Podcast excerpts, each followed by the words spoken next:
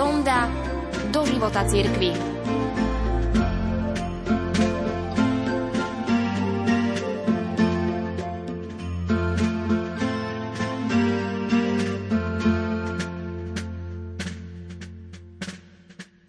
nástupu svätého otca Františka na čelo katolíckej cirkvi sa v médiách veľmi často, až doteraz, skloňuje slovo reforma cirkvi.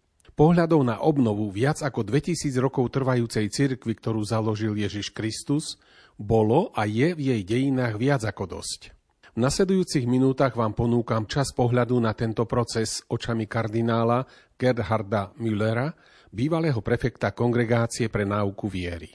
Viera církvy vyviera zo seba zjavenia jediného a všemohúceho stvoriteľa v jeho slove prorokom Izraela. Boh nie je pojmom pre nadprirodzenú moc, s ktorou si lepšie nezačínať a ktorej hnev treba utišovať. Boh je ten, ktorý sa zjavil Mojžišovi ako záchranca svojho ľudu z otroctva a ako garant slobody a ľudskej dôstojnosti. On sa nám nepribližuje pod závojom mágie – on odpoveda na otázku o pravde a na jej hľadanie človekom Ja som, ktorý som. On je náš pán a Boh, Boh Abraháma, Izáka a Jakuba. A to je jeho meno pre všetky generácie a ním k nemu voláme. A to je jeho meno pre všetky generácie a ním k nemu voláme. A vo vyvrcholení histórie spásy Ježiš oznamuje učeníkom meno svojho otca, a zjavuje nám prítomnosť Boha mene Syna Otca Duchu Svetom. A v mene Otca a Syna a Ducha Svetého sme vnorení do Božieho tajomstva. Vo svetle Boha vidíme aj tajomstvo človeka. Pri pohľade na Boha vieme, odkiaľ prichádzame, kam ideme a aký je nezničiteľný zmysel nášho života. Viera cirkvi má svoje neotrasiteľné základy a svoje nikdy nezlyhávajúce korene v slove, ktoré bolo u Boha a ktoré je Boh a ktoré prijalo ľudské telo. Pohľadom na človeka Ježiša vidíme Otca, s ktorým je božskej prírodzenosti jedno. Preto Boží syn od väčšnosti prijal našu ľudskú prírodzenosť. Vývoj ľudského ducha v kultúre a histórii, technologické zvládnutie materiálnych základov našej pozemskej existencie, pokrok vo vede, medicíne a spoločenskej organizácii patria k rozvoju ľudskej prirozenosti. No nedokážu dobehnúť ani prekonať to absolútne novú milosti, ktoré prišlo na svet s Bohom a človekom Ježišom Kristom. Duchovná a morálna zodpovednosť za svet v čase nestojí proti nadprirodzenému dokonaniu duchovnej ctibažnej povahy v jej transcendentálnej odkázanosti na Boha. Milosť totiž predpokladá prirodzenosť, Pozdvihuje ju a zdokonaluje, ale neničí ju ani nevylučuje z celostného nasmerovania človeka na transcendentného Boha, ktorý nám navždy zostane v Kristovi ľudsky blízky. Tvrdenie, že zjavená viera ako osobný vzťah s Bohom odporuje výsledkom vedeckého skúmania Bohom stvoreného sveta v jeho materiálnej štruktúre a spôsobe účinkovania vrátanie technologickej aplikácie prospech človeka, je preto proti rozumu. Chápe ju iba ten, kto vopred obmedzí rozum na metódy empirickej vedy a jej kompetencie v otázke transcendentného zmyslu duchovnej a morálnej existencie. V Kristovi je každý človek nezávislý od svojho času života a štýlu svojej epochy, svojho nadania a vzdelania, ako osoby vzhľadom k Bohu bez toho, že by sa tým odstránilo sprostredkované pôsobenie Krista vo sviatostiach a cirkevnom spoločenstve.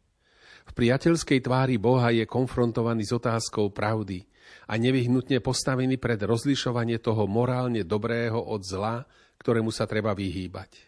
Preto znamená nahradenie viery v živého Boha svetonázorom, ktorý sa opiera iba o miliaci sa ľudský rozum alebo ideológiu, ktorá nie je ničím iným ako vôľou mať moc nad človekom, nutné pocenenie dôstojnosti človeka a spätné upadnutie do pohanského barbarstva a pohrdania človekom. Humanizmus bez Boha svojou človeku nepriateľskou realizáciou do praxe 20. storočia katastrofálne stroskotal. A dnešný neomarxizmus nepovedie k lepšej realizácii falošnej idei, ako k opakovaniu jeho zločinov proti ľudskosti. Tam, kde toto materialistické myslenie ako modla liberálneho kultu osobnosti, fašistického sociálneho darvinizmu a socialistickej utópie raja na zemi vzniklo, spôsobilo západnú civilizáciu bez viery v Krista a ukazujú sa tam stopy pustošenia. Materialistický svet západu bez Krista vykazuje najvyššie počty samovrážd mladistvých. Čo je otrasnejšie ako človek, ktorý je v sviežej mladosti tak nádherne zameraný na budúcnosť, ale už nevidí perspektívu ani zmysel života a dôstojnosť jeho života sa radikálne rúti do priepasti ničoty. V samovražde sa neguje vlastné bytie, ktoré Boh bezpodmienečne prijíma. Iba Boh sám súdi vnútro človeka a my smieme dúfať odpustenie Boha pre každého človeka.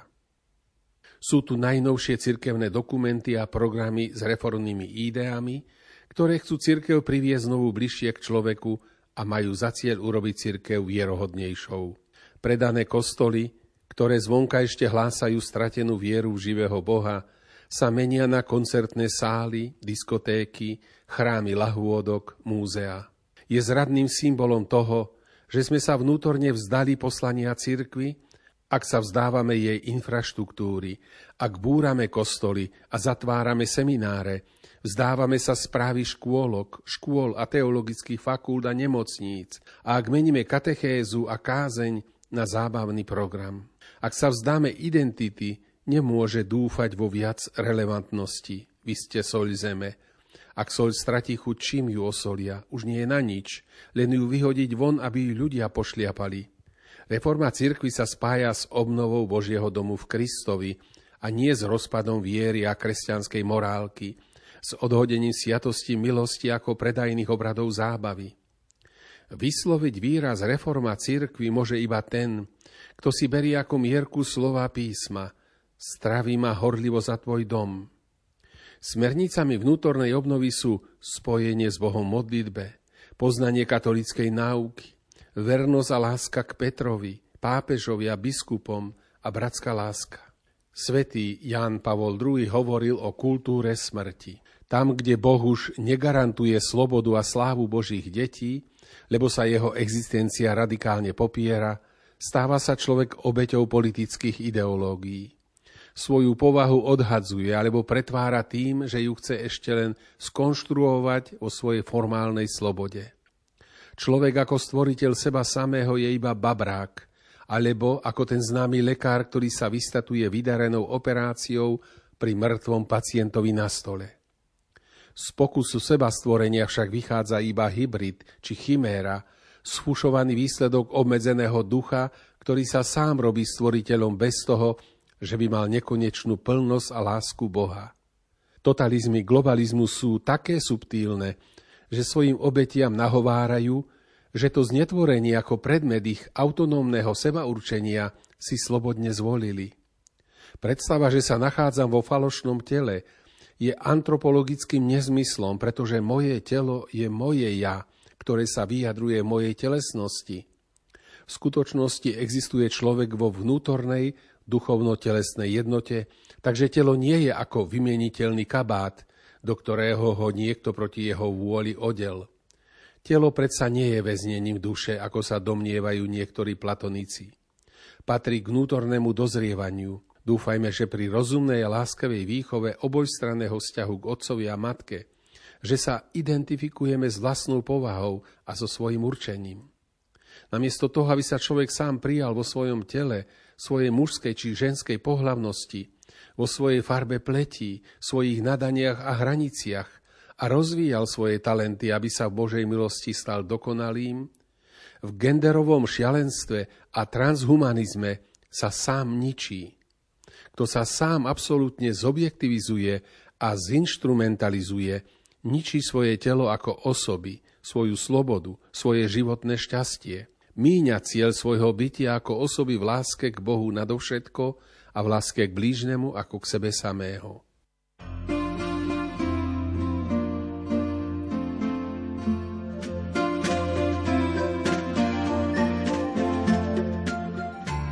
Sonda do života cirkvi.